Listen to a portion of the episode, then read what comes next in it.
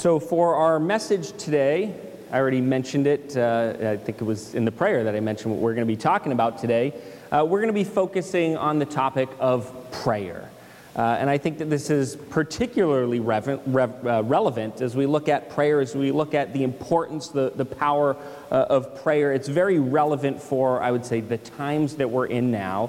And relevant for the times that are coming for the church. I'm going to, in a sense, tie this sermon in as we look at prayer, as we look at its importance, as we look at its power. I'm going to tie this in with last week. So I'm going to try to sort of refresh our minds a little bit. What did we talk about last week? What was the sermon about? We looked at wisdom, as you may recall, and sort of the importance of it. And I sort of talked about how I think the world around us, our country, in a lot of ways lacks wisdom, and certainly not just those around the church, but even in the church, there's a great lack of wisdom.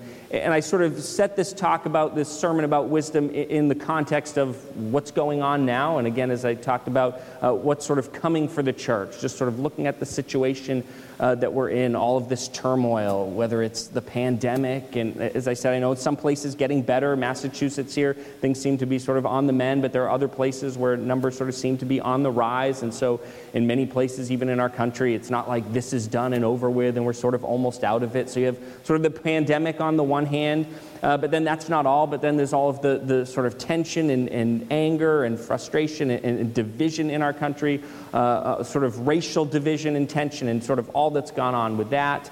And so really our country is in troubling times right now. And we sort of talked about wisdom in relation to that and the need for wisdom, but also even sort of looking to the future, particularly as the church here, and sort of recognizing the trajectory that our country has been on for quite some time. And seems to be, certainly God could do anything and change that trajectory, but as things stand, it seems like the church is sort of being marginalized more and more with every passing day, every passing year. Our country seems to be sort of rejecting Christianity, rejecting Christian values, sort of all that we stand for, right, as Christians. It's sort of our country saying, no, that we don't believe that stuff. We don't want that stuff anymore. We're sort of being pushed to the fringes. And so you see that happening in our country. And I would say what we're going to begin to see more and more and more is our freedoms infringed upon. That the reality is just by virtue of practicing our faith. And this is a reality in many parts of the world where just for being a Christian, there's heavy persecution, even to the point of death. And I would say in our country, the way things are headed is that's just going to bit by bit by bit continue to grow and grow. I think I even mentioned as an example, I could see the day in my lifetime, not far off even, in fact, where just to stand for, a traditional view of marriage and sexuality, to say, homosexuality, this is wrong, this is sinful, or transgenderism, to say this is wrong, this is sinful, just to take that stand and affirm that biblical truth would be labeled a hate crime against someone, right? And now you're being arrested and brought up on charges just for standing for biblical truth and saying, yes, I still love these people. We're still called to love these people, but there are things that are right and there are things that are wrong, and this is something that Scripture says is wrong. And just for taking that stand, you could be rounded up. I could see that day coming not far off. To some, that might seem ridiculous. No, we don't live in that type of world. We have our freedoms. But I'd say, the writing is on the wall, and the way things are headed, the church is just being pushed more and more and more to the margins.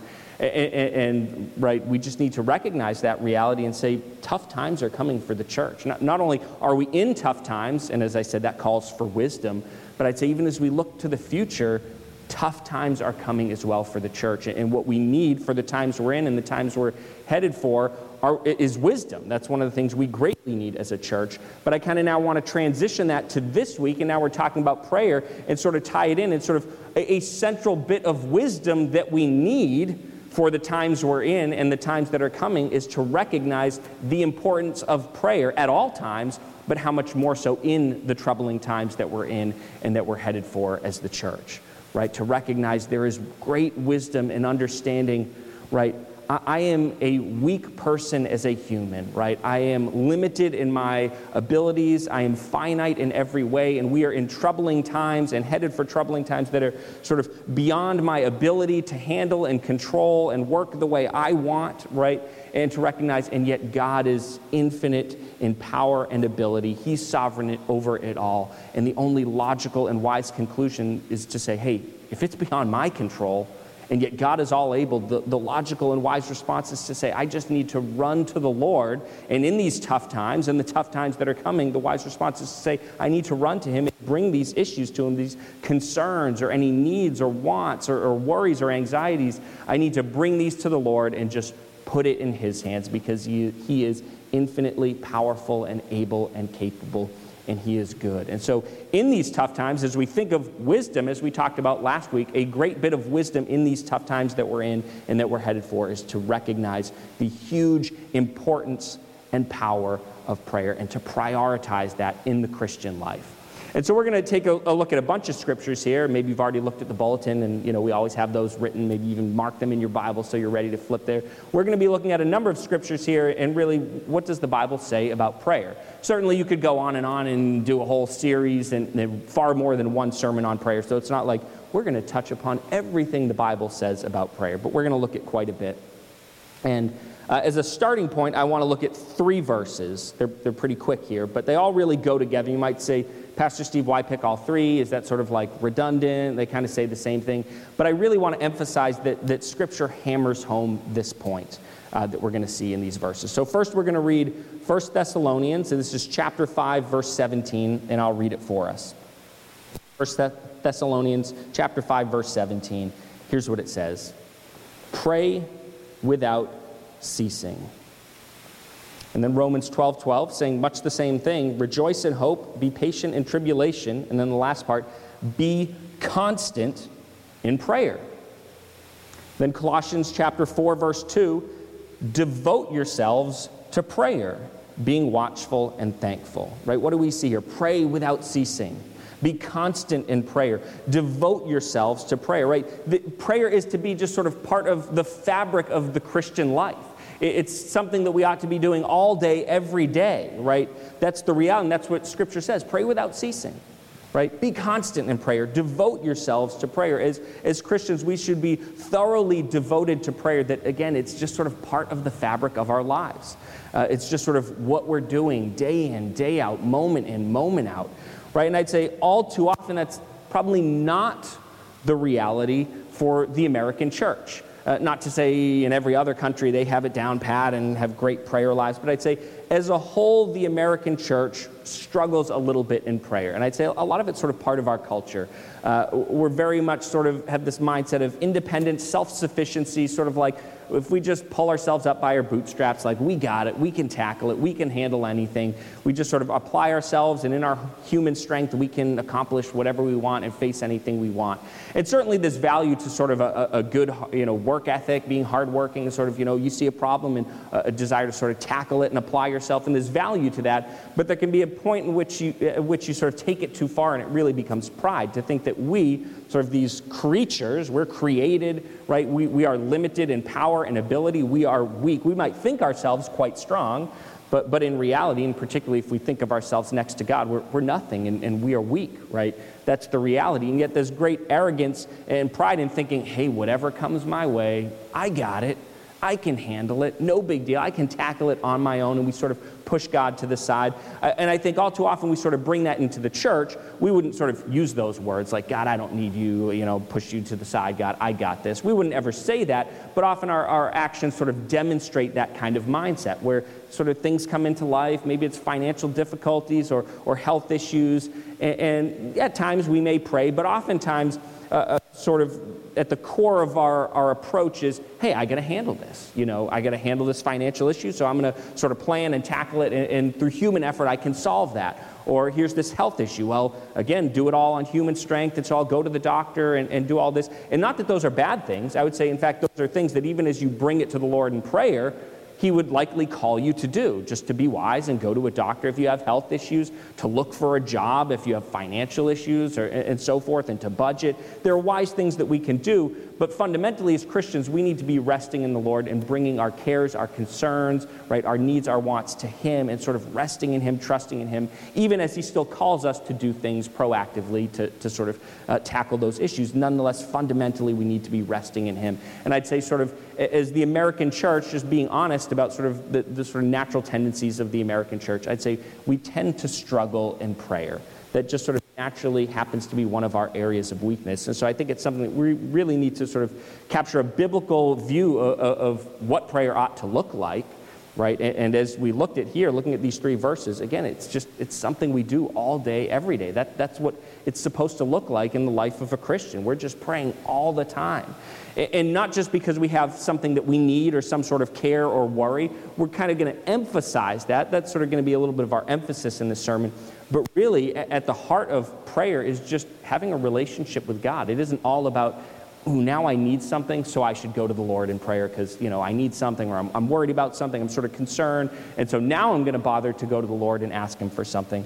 But even this praying without ceasing, being constant in prayer, devoting yourselves to prayer, right? It's more than just that. That's part of it. But, we are to be in a relationship with God. It's something he desires for us. It's something we ought to desire, to just be in wonderful, deep, intimate relationship with him. And as with any relationship, there ought to be communication. And that's what prayer is. It's just coming before God, entering into his presence, and just sort of communing with him, just fellowshipping with him, just talking with him and listening to him. And that's what prayer is. And part of that is going to be, yes, bringing your requests. Part of it's just going to be praising God and worshiping him. At times it's going to be confession of sin or thanksgiving and so forth, right? There are all sorts of different attributes or qualities to prayer, different points of emphasis.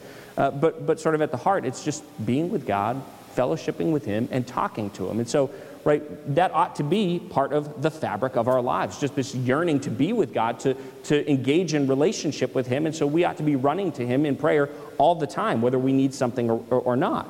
But in particular for this sermon, I sort of want to focus on bringing our requests to God. Again, sort of emphasizing the times that we're in, the times that I think really lay before the American church, and that these are times that really call for prayer. These are concerning times as our country's sort of in upheaval in all sorts of different ways, whether it's from a virus or from sort of division within the country. There's all sorts of troubling times and upheaval in our country. And just, again, it's a time for bringing requests to God, just coming before him in prayer and saying, this is beyond what I can handle, and just to put it in his hands and say, Lord, bring healing in the midst of our country, whether it's physical healing from the virus or this pandemic, whether it's healing in other ways as we think of the division, and bring unity and help people to see truth and bring wholeness in our country, and so forth. Or looking at the times to come and hardship for the church that I really feel strongly is coming, just to come before Lord. And even as that's concerning for Christians, to say, Lord, just be at work in your church. Equip us in every way for those times, so that when those times come and that persecution grows, we'll be ready and we can be faithful in the midst of it and honor you and glorify you and still be powerful witnesses for you, persevering to the end, right? With all these concerns and all this upheaval and all the troubling times that we're in and that lay before us, the natural response is to say, hey, right, this is outside of our control. We need to run to the Lord in prayer and bring it to him. And so we're really going to emphasize that. Of the aspect of prayer that's bringing requests to the Lord. And as we're talking about that, I want to read for us our next passage here. This is Philippians, it's chapter 4, and it's verses 6 and 7. Certainly well-known verses here. I'll read them for us. Philippians 4, verses 6 and 7. Do not be anxious about anything, but in everything, by prayer and supplication, with thanksgiving, let your requests be made known to God. And the peace of God, which surpasses all understanding, will guard your hearts and your minds in Christ Jesus. Right? What is Paul saying here? It's sort of, we live in a broken, fallen world. It's natural that things in life are going to come up, and they're going to cause some concern, a little bit of worry, a little bit of anxiety. And what is Paul saying? He's saying, don't hang around stressing about it, fretting about it, worrying about it. But rather, what does he say to do? He says, run to the Lord, right? We're just to run to the Lord in prayer, put it in his hands, his all-capable hands, these things that are beyond our control. If you think about our ability, right, I can't even take another breath if God does not give it to me. I can't continue in this sermon and say one more word if it's not given to me by God. That is my utter dependence that I have as a human being, my utter dependence on God. And so it's foolish for me to say, I can handle anything on my own. I can't even continue to exist on my own. How can I handle anything on my own? But to recognize God is all capable. And so as things come up in life that's beyond our ability to handle, that concerns us, that worries us, well, why should we try to handle it on our own? We who are weak and utterly dependent and incapable, why not wisely put it in the Lord's hands? The one who is all-powerful, all-capable, who is good and loving, and is working everything for good for his people. And so instead of as concerns happen and sort of come your way in life and you're concerned about something, you're worrying, you're stressing, don't sort of cling to that, hold on to it yourself and try to deal with it yourself. Paul says, no, just run to the Lord. Don't be anxious about it. Don't fret about it. Don't stress about it. Just go to the Lord in prayer, put it in his hands, lay it at his feet, trust in him that he will handle it. Right, in accordance with his will, his plan, his purposes. That doesn't mean it's always going to play out the way we wanted, but it's going to play out how he has ordained and how he wills, which is working everything for good for his people. So we ought not to worry about that, but just to lay it in his hands, trust in him, and what will we receive? Wondrous and glorious peace. That is what this passage tells us. This is how we are to respond when we are naturally anxious and worried about things. Just to go to God, bring it to him in prayer, put it in his hands, trust in him, and receive wondrous, glorious peace, knowing he's got it, he's in control. Again, that doesn't have to mean that then we do nothing. God may still call us to actively do things other than just praying, but fundamentally we're trusting in the Lord. We're sort of resting in him, trusting in him, having laid it in his hands. But now I want to go to our next verse that sort of speaks to what we're talking about in regard to prayer and really bringing our requests to God as sort of things come up and we might have needs or wants or concerns or anxieties and just sort of running to the Lord, bringing it to him. And I want to read for us, this is now James chapter 4, and I'm going to read the last part of verse 2 and then I'll read verse 3 as well. And here's what James says. Here's how these verses read. It says, "You do not have because you do not ask."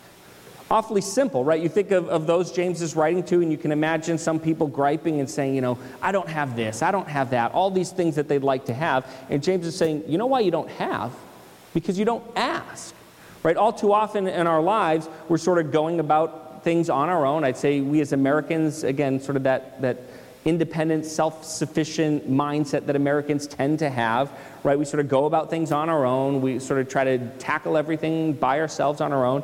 And all too often we don't have, and the reason we don't have is because we don't ask. We don't bother to ever go before the Lord and say, Lord, what a blessing it would be to have a better job that I'd enjoy more and pays better so I can provide for my family or, whatever your case is or, my home, it's too small or it's old and I'd love to move to a new place, whatever it is, whatever might be on your heart, whatever your need or want might be, right? All too often we sort of try to accomplish it and acquire it for ourselves. And James is saying, you don't have because you're not bothering just to pause and say, hey, what I really ought to be doing here is just coming before God and saying, God, what a blessing it would be to have this, and Lord, would you give it to me?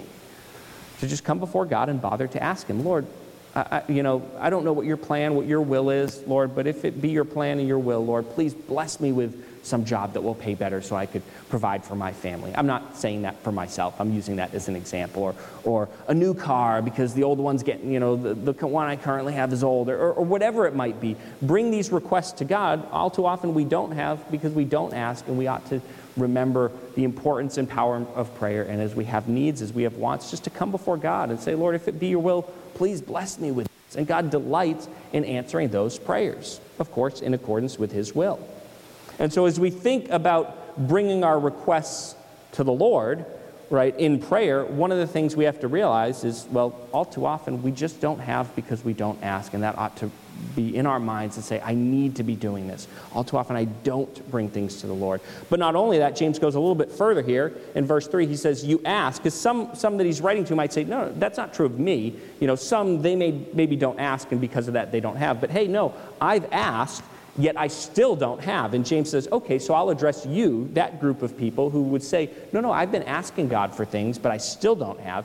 And he says, well, concerning you, he says, you ask and don't receive because you ask with wrong motives so that you may spend it on your pleasures, right? And I think all too often we're guilty of this. As we come before God, we have some sort of need or want, and often our sort of mindset is, it's sort of a selfish mindset. It's just sort of, what's in it for me? You know, oh, I'd love to have more money, a nice car, a boat, a this, a that, you name it. We want all the possessions and all the things, and so we come before God and we ask him for these things, but there's nothing but selfishness in our hearts, and we're just thinking, ooh, I just want all these luxuries in life, and life will be cozy, and I'll get to enjoy all these pleasures, and that's our mindset, that's our motive, and James is saying often, even though you ask, you don't have. Why? Because you're asking with the wrong motive.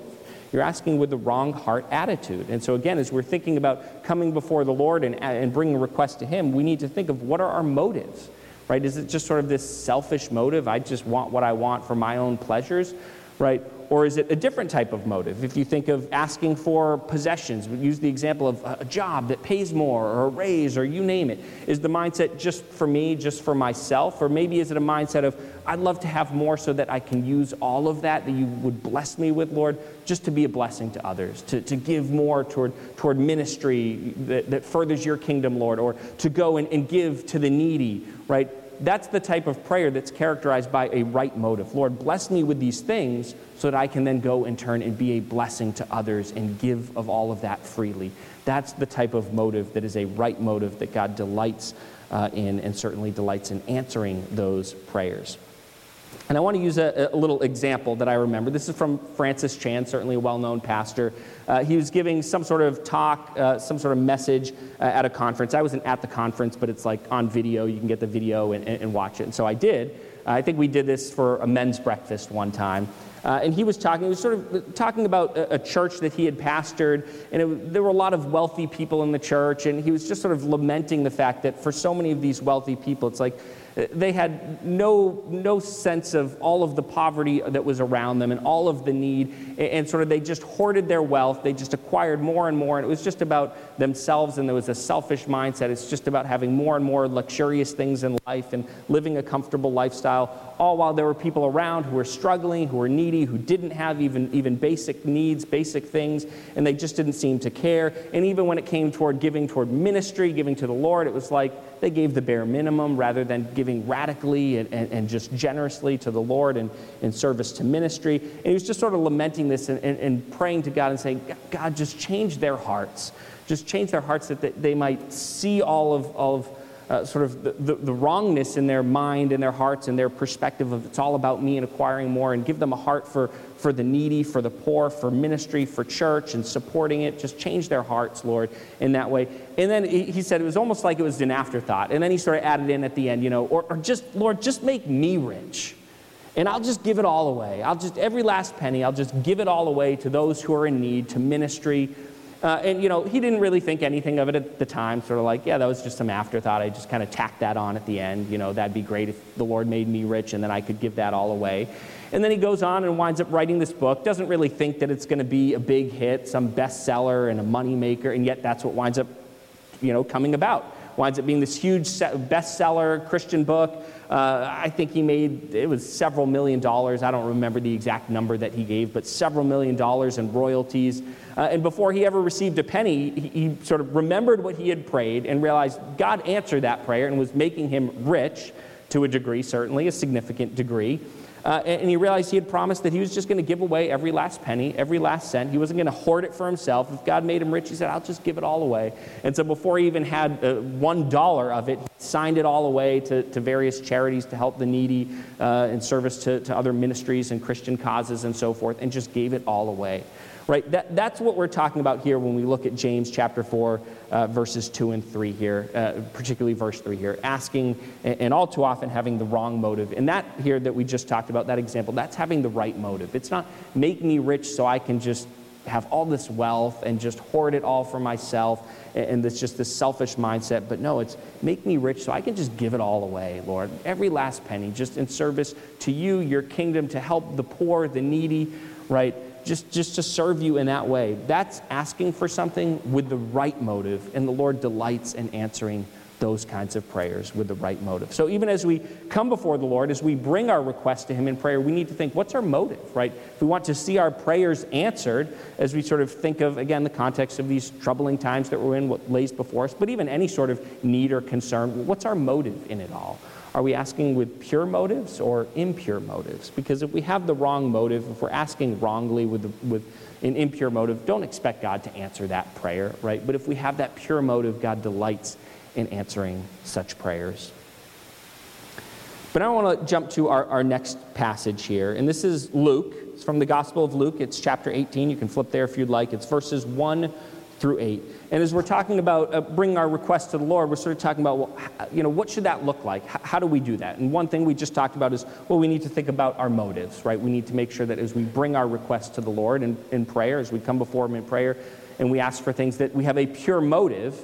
And here we're also going to look at sort of what it looks like to bring requests to the Lord. And the point here that is being emphasized is being persistent in prayer, and really specifically about a single prayer item, not just sort of like over the whole of your life, you're just steadfast in prayer and all sorts of prayer. This is persistent in prayer over the same singular thing, and that we are to do that. It's not like we are to come before the Lord and, you know, we pray for something one time and then we just say, like, God knows. I mean, God knew before you even brought up that first prayer, before you prayed for it the first time, he already knew. But all too often we can kind of pray about something once and it's like, God's got it, he knows. I don't have to keep sort of bearing my heart to the Lord and mentioning it time and again. But what this passage makes clear, and we'll read it here in just a moment, is God delights in having us persist in prayer over even the same thing time and again, just bearing our hearts to him as this something that's just sort of maybe it's a concern, maybe it's a need, whatever it is, but just bearing our heart to the Lord and crying out to him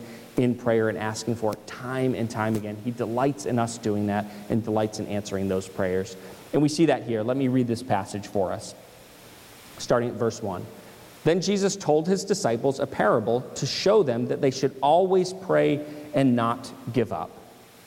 He said, in a certain town there was a judge who neither feared God nor cared what people thought. And there was a widow in that town who kept coming to him with the plea, grant me justice against my adversary. For some time he refused, but finally he said to himself, even though I don't fear God or care what people think, yet because this widow keeps bothering me, I will see that she gets justice so that she won't eventually come and attack me. And the Lord said, listen to what the unjust judge says. And will not God bring about justice for his chosen ones who cry out to him day and night? Will he keep putting them off? I tell you, he will see that they get justice and quickly. However, when the Son of Man comes, will he find faith on the earth? Right, what's being said? Certainly this is especially in the context of sort of crying out for justice. So prayers being spoken of here. The special sort of specific context is sort of coming before God with the prayer request of grant me justice, bring justice, right? But certainly this applies to all prayer. And in fact, the first verse here makes that clear, that it's not just about justice, right? It says Jesus told his disciples a parable to show them they should always pray and not give up. So it's not just about the special context here that's justice, but he uses this example of this widow and this corrupt judge, right? This corrupt judge, he doesn't want to rule in her favor. He doesn't want to grant her justice. He just doesn't care, right? He doesn't fear God. He doesn't care about that. He doesn't care what people think. So he's just going to be corrupt and not grant her wish and give her what she wants and give her justice. But she just sort of keeps hounding him and hounding him and hounding him. And so finally it's like, even if it's just for his own sake, so that he doesn't have to be bothered by her anymore, or that she won't do anything further, as he says, eventually come and attack me, right? It's just she keeps hounding me, keeps bothering me, so you know what?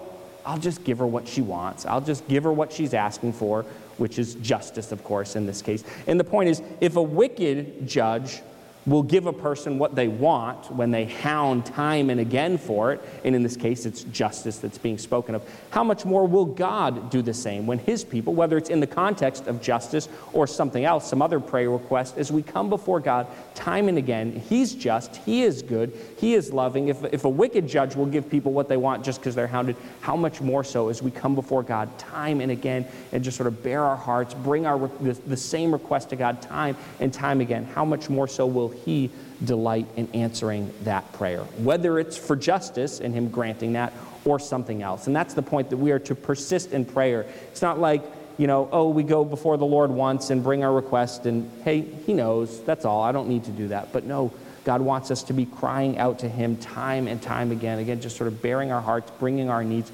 laying it at his feet, putting it in his hands time and again, and God delights in answering such prayers. So we are to persist in prayer.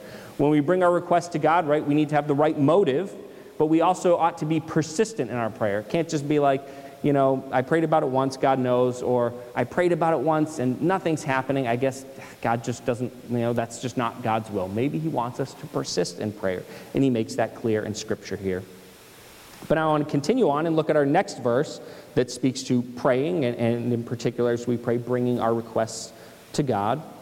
And it's Mark chapter 11, and we're going to look at verses 23 and 24. And here's what it says.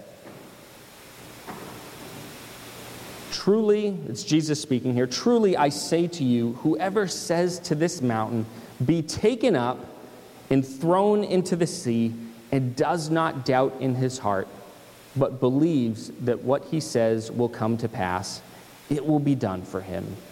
Therefore I tell you, whatever you ask in prayer, believe that you have received it, and it will be yours.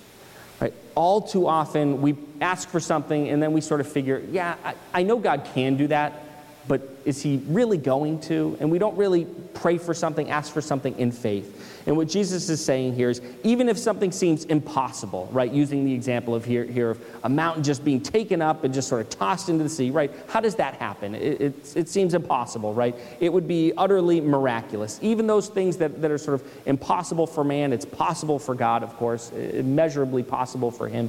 Even that which seems like it would take a miracle, if we come before God, right, in prayer, and we ask him for it. Again, we ought to be asking with the right motive, as we talked about, and certainly it needs to be in accordance with God's will, and we're going to talk about that later in our next verse. But if we come before God and we bring something to him and ask him for it, if we really believe that he's going to do it, then what does it say? Then, hey, believe that you have received it, and it will be yours, right? But believes, this is what he says, if anyone says to this mountain, be taken up and thrown into the sea, and does not doubt, right, really believes it, doesn't doubt in his heart, but believes that what he says will come to pass, it will be done for him. If you pray for it, if you ask God for it, and you really ask in faith, and you really believe, then it will be done. Again, you need to add this qualifier, and we're going to get there in our next passage, but it needs to be in accordance with God's will. If you just sort of say, this passage says whatever I ask for, if I really believe it, right, then it's mine, well then I'll just, why don't I ask for $1 billion? Now that's probably going to be in the wrong motive category, I'd imagine, or why billion? Why not be the first trillionaire, right? Why stop there? Go even further. And you might say, well, this passage says if I pray it, if I believe it's really going to come to pass, then it's mine. Again, right, we have to add the further qualifiers that we see in other verses. It's got to be the right motives. We need to persist in prayer. And the next one we're going to see is it needs to be in accordance with God's will. And I'd sort of venture to bet probably that's not in accordance with God's will for him to give you $1 trillion.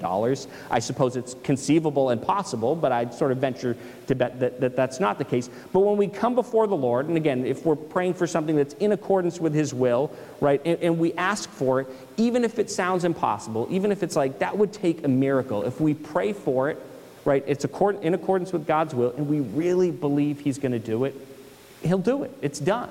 We're promised that. We are assured of that reality. But I think all too often our mindset, at least in sort of the American church, our culture is sort of, we pray for things, you think of the example, maybe someone's really sick and they have cancer and they're dying, and so, well, of course, we're going to pray for healing and pray for a miracle. But I think so often in the back of our minds is, of course God can do it, right? Of course he has the power. We understand that. But I think all too often we sort of limit God by saying in our minds, is he really going to? Is this going to be the case where he works a miracle? And so we're really praying for something, and from the get-go, we're praying without faith that there's any real sort of expectation or hope of him actually going and doing what we're praying for. And what we're told here is, hey, if you're really doubting that, if you're not praying in faith, don't expect it to happen. right? Don't expect to see that prayer answered. Don't expect to see that miracle, that healing in the example that we just used. But for the person who prays it, yes, certainly understanding it may not be God's will. That's certainly possible. To use the example of cancer and praying for that. Yeah, it may not be God's will to bring healing in that case. But as we pray for something, right, if we pray, right, yes, understanding it may not be God's will, but really truly having faith and sort of having a sense of eager expectation to see God work a miracle, really understanding not only does he have the power to, but he delights in answering prayer and doing wondrous things, and why not, right? We may not know God's will, but why not? This very well may be in accordance with his will and his plan and purposes, and sort of to have that type of faith and that eager expectation that God's really going to show up and work that wondrous miracle and bring healing. And if it is in accordance with his will, he's going to do it, right? If we really pray with that eager expectation, with that true faith, and of course, if it's in accordance with God's will, he will answer that prayer in the affirmative. Right, so as we think of bringing our requests to God, as we're talking about here, the importance of prayer and in prayer, bringing our requests to the Lord, right? We need to have the right motives. We've talked about that. We need to pray persistently, not just sort of, I'll mention it once and yeah, it's covered, done, but be persistent in prayer. But also we need to pray in faith, right? If we pray and at the same time that we're praying, we're already sort of writing God off and saying, not going to happen, then it's not. You know, it really won't happen because we're not praying in faith. But we need to really have faith that God's going to come through and do it if it be his will to do it. And now I want to go on to our second to last verse here. This is 1 John chapter 5, verses 14 and 15. Certainly important ones as you think about the topic of prayer and bringing requests to God. And here's what it says. It says, and this is the confidence that we have toward him, that if we ask anything according to his will, according to God's will, it's speaking of there, if we ask anything according to God's will, he hears us. And if we know that he hears us in whatever we ask, we know that we have the requests that we have asked of him. Right? That's a very significant qualifier here. It doesn't say ask anything and boom, it's yours. You could ask for whatever you want. You know, again, use the example, $1 billion, $1 trillion, whatever it is, you know, the biggest boat in the world, that I be king over the whole world, whatever it might be, name it, right? It's not like whatever you pray for, it's yours. But no, whatever you ask for, it says, if we ask anything according to his will, then he hears us and so forth and so on. Ultimately, he answers it. That's what it's saying. So there's that significant qualifier there that it's when we ask things according to his will, right? So it's not just sort of this blank check, you know, you fill in whatever you want and, you know, you can effectively control God and get whatever you want in prayer. If you just pray and, you know, you believe it and whatever it is, whether it's in accordance with his will or not, you'll get it, right? That's not how things operate. We don't control God. He's the one in charge. He's the one who's sovereign. He's the one who's going to operate in accordance with his will, his plan, his purposes. We're not in charge. But when we do ask for things and they are in accordance with his will, and of course also meeting those other criteria of, you know, right motive, persisting in prayer, praying in faith, then God will answer those prayers. But we have to remember, it's not like anything we ask for, he's just going to give us, right? He will answer prayers in accordance with his will, and we need to remember that. When it's in accordance with his will, he delights in answering it, right? But of course, if it's not his will, he's going to do his will and not what our will is, and we need to remember that. And now I want to read our last passage here as we're talking about prayer and the importance of prayer, the power of prayer, and also sort of how we're to pray, right? Right motives, persisting, all these different things. So I want to read for us James chapter 5, starting at verse 16, actually the last part of verse 16, not the whole verse, through to verse 18. And here's what it says, James writing, and he says, the prayer of a righteous person is very powerful in its effect. And then he gives us an example here. He says, Elijah was a human being as we are, right? He's just a human, just like us, weak, just like us in his own nature and being. And yet Elijah, though just a human being, right, it says he prayed earnestly that it would not rain, and for 3 years and 6 months, it did not rain on the land, right? That's the power of prayer there. And then it says, he prayed again, and the sky gave rain, and the land produced its fruit, right? There is great power in prayer. It can move mountains and toss them into the heart of the sea, as we saw in Mark 11. I know that's sort of the proverbial for anything that seems impossible, yet it can be done in prayer, right? God is all-powerful. So, of course, if he's all-powerful and he's the one answering prayers, then anything can be done. That's the power of prayer. It is all-powerful because God is all-powerful. Not that we're in control of that power, right? God is the one who's in control. He does things in accordance with his will, his plan, his purposes. But if it be his will, there is nothing that he cannot do as he is answering our prayers. We can bring sort of the most seemingly impossible prayer request before God that's just, you look at it and you say, there's no way that can happen, right? That's just too great for prayer, as if prayer's not powerful enough. But if that be God's will, and if we come before him and ask him for it rightly, right, he will do it if it's in accordance with his will. That is the power of prayer. It is not limited by anything other than God's will himself. And of course, we have to come before him in the right way and pray rightly, of course. But just as God is all-powerful, right, prayer is able to affect anything. There is no limit to it, right? Only limited by God's sovereignty and his will, and him operating in accordance with his good pleasure and his will. But it's important to note, not only is it talking about here the power of prayer, but it says a little bit more. And what it says effectively is that sin impedes our prayers and its effect, right? He says, the prayer of a righteous person is very powerful in its effect. And then he gives the example of Elijah, this upright person who's faithful to the Lord, living for the Lord, faithfully living in service to him. And when he prays as this upright person, right, God delights in answering such prayers, even if they're mind-blowingly, seemingly impossible, that it would just stop raining for 3.5 years, right? That's what it says. And then, hey, to pray again for rain, and then, boom, it rains, right? He's an upright person, praying, of course, in accordance with God's will here, and yet, right, because he is upright, the effect is very powerful. There is great power in prayer.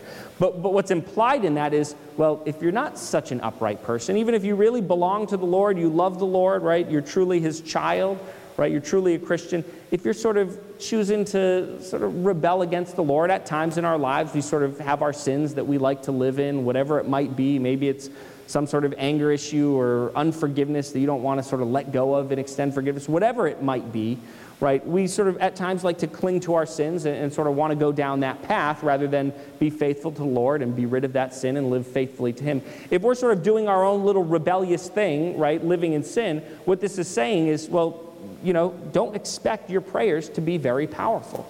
For the person who's not particularly upright in his living and not particularly faithful to the Lord, hey, that person's prayers are not going to be particularly powerful, right? You can't expect God, as you bring some prayer and request to him, and you're sort of saying, forget you, God, I just kind of want to do my own sin thing. You can't expect him to bless your rebellion by answering your prayers, right? That would be foolishness. Of course, he's not going to do that. If you're going to live in rebellion and then you suddenly have some request and you bring it to him, he's going to say, yeah, no, have it your way. Forget about it. I'm not going to answer your prayer. You want to do your own thing and leave me on the side, then I'm not going to answer your prayers the way you want. But for the person who's faithful, who just has a profound heart for God and is living faithfully in service to him, that upright person, when that person comes before the Lord and says, hey, Lord, this is on my heart, and you just bring that request to him, God delights in blessing that upright, faithful living with answered prayer. And so that's why it said here, the prayer of a righteous person is very powerful in its effect, and then Elijah's given as an example. But again, the implied statement of the prayer of a not particularly righteous person is not particularly powerful in its effect. And I think all too often in our lives, we might be praying for something, we're sort of thinking like, God, what, like, why aren't you showing up? Why aren't you answering this prayer? I would think that you would. And we seem to be looking at God as though he's the one who's sort of the breakdown in this prayer being answered, rather than looking at ourselves and saying, maybe I'm the problem, right? I think that seems far more likely, and indeed that would be the reality. All too often, we're sort of doing our own thing, living in our sin, sort of disregarding God, and then we have some need, and now suddenly we want something to do with God, and we bring our request to him, and then we're baffled when it doesn't get answered, right? And we shouldn't be baffled. We're sort of disregarding God, living in our sin, and we shouldn't be surprised when he doesn't answer our prayers, right? And so as we think about bringing our requests to God, that as we have any sort of worry or concern, some sort of anxiety, something that's just troubling us, or whether it's some sort of need or want, and we come before God in prayer as we're told to, right, in Philippians chapter 4, verses 6 and 7 as we look at here. So we have those needs and wants and concerns. As we bring them to God, we need to make sure that we're bringing them to Him. If we really want to have our prayers answered, we need to bring those requests to Him in a right way, and that means having the right motive, as we talked about. That means persisting in that prayer, bringing it to God time and again, day after day, just crying out to God for that request. It also means praying in faith, not sort of saying, Lord, do this for me, but then sort of saying, He's not going to do that. I know that's not going to happen. But no, really having true faith that He's going to come through. If it really is His will, He's going to come through and do it. But again, also understanding as we bring our request to God, ultimately He's going to operate in accordance with His will. He's going to answer prayers that are in accordance with His will, as we saw in 1 John, and understanding that. But also, as we think of bringing our requests to God and sort of bring them to Him rightly, we need to understand that if we want our prayers to be answered, not only do we need that right motive to persist in prayer, to pray really in faith, but also we need to have an upright life that sort of backs all of that up effectively, so that God delights in blessing that upright life with wonderful answered prayer, right? Even if we try to check all the other boxes of, I have the right motive, I'm persisting in this prayer, I really have faith, but we just have that sinful life, right? And we're not sort of following after God, then God's going to say, I'm not going to answer it. And so even as we think of prayer, as we think of coming before the Lord with prayer, we need to pray rightly, again, with the right motives, persisting in prayer, in faith, and sort of having that upright life that God delights in blessing with answered prayer.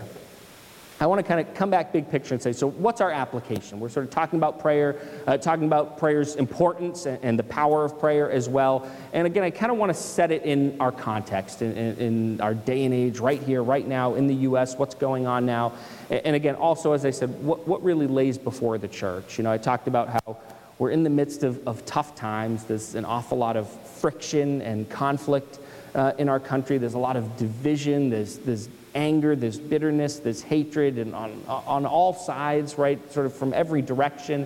Not only that, but we think of, again, the pandemic that's sort of still raging in parts of the country, even if it's better in some parts and getting better here in Massachusetts. And we're in tough times, but then again, also thinking of what lays before for the church, what lays before us in the years to come. Things are not getting ever increasingly better in the U.S. for Christians, but it's getting ever increasingly worse, and we're headed to tough times. And as we think of the troubling times we're in, as we think of the troubling times that lay before the church, I don't want our response to be, hey, we're self-sufficient. We're independent, self-sufficient American Christians, and we just got to pull ourselves up by our bootstraps and tackle these problems that lay before us. Right now, I don't want us to think that to pray means to have no action that goes along with it, but fundamentally our mindset shouldn't be, we can tackle all of this. All the troubles that we're in, all the troubling times that lay before us as a church, right, these are beyond our control. As I said, I can't take another breath. My heart can't take one more beat if God doesn't give it. That's the level of my inability on my own, by my very being. That's my complete and utter dependence upon Him. I can't think that all these troubles around me I can fix. I can't even exist for another moment on my own. These troubles are beyond my ability that we're in now and that lay before the church. And we need to recognize that and have a healthy biblical response of saying, we need to go to God.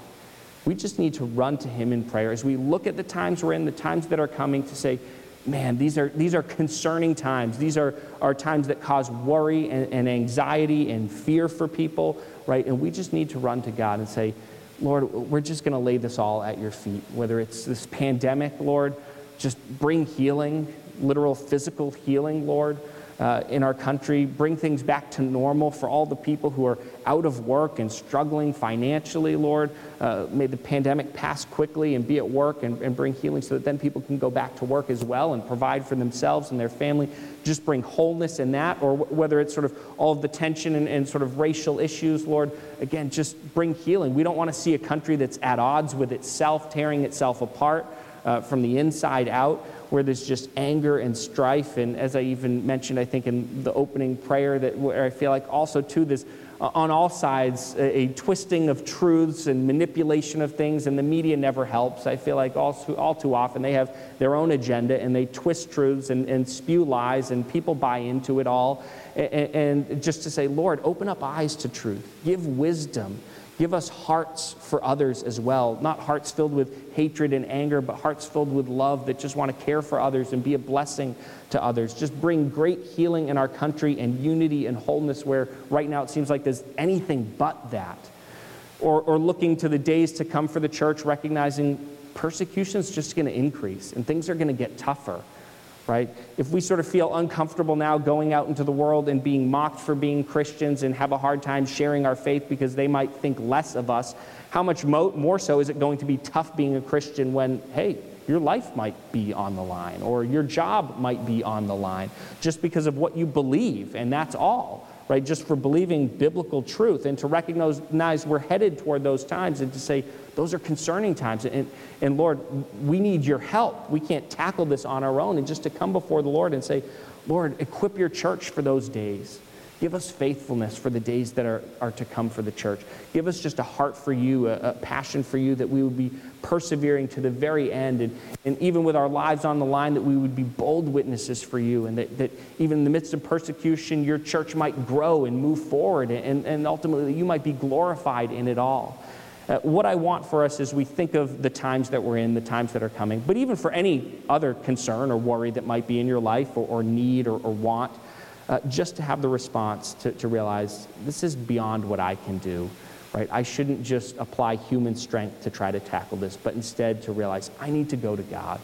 Whatever that concern is, that worry, that need, go to God, bring it to Him, lay it at His feet, put it in His hands, right? Trust in Him, and receive wondrous, glorious peace. And as you bring those requests, bring them in the right way, as we talked about, right motives, persisting in prayer, really believing that God will really come through and do that if it is prayed, if it ultimately is in accordance with His will. And again, ultimately also living an upright life, that God might delight in blessing that upright living and faithful living with answered prayer. And so let's do that. Let's come before the Lord and literally do it now as we close our sermon with a time of prayer. Come before God, right, and bring our requests to Him and do so rightly. So let's pray. Lord God, we all, each and every one of us, have our own concerns right here, right now, our own worries, things that are sort of on our minds, on our hearts. We have needs, we have wants, Lord, and all too often we do everything but go to you with those issues. We try to tackle it on our own, Lord. We think that we're sufficient, self-sufficient enough to handle it, but we are not. Lord, whatever those concerns and needs are, and in particular as we think of just our day and age and all that's going on, our country crumbling in so many ways, and for the church, ever-increasing persecution in this country and so many parts of the world, Lord. We just want to bring it all to you in prayer. Lord, bring healing in our country from a pandemic, from interpersonal division, racial division.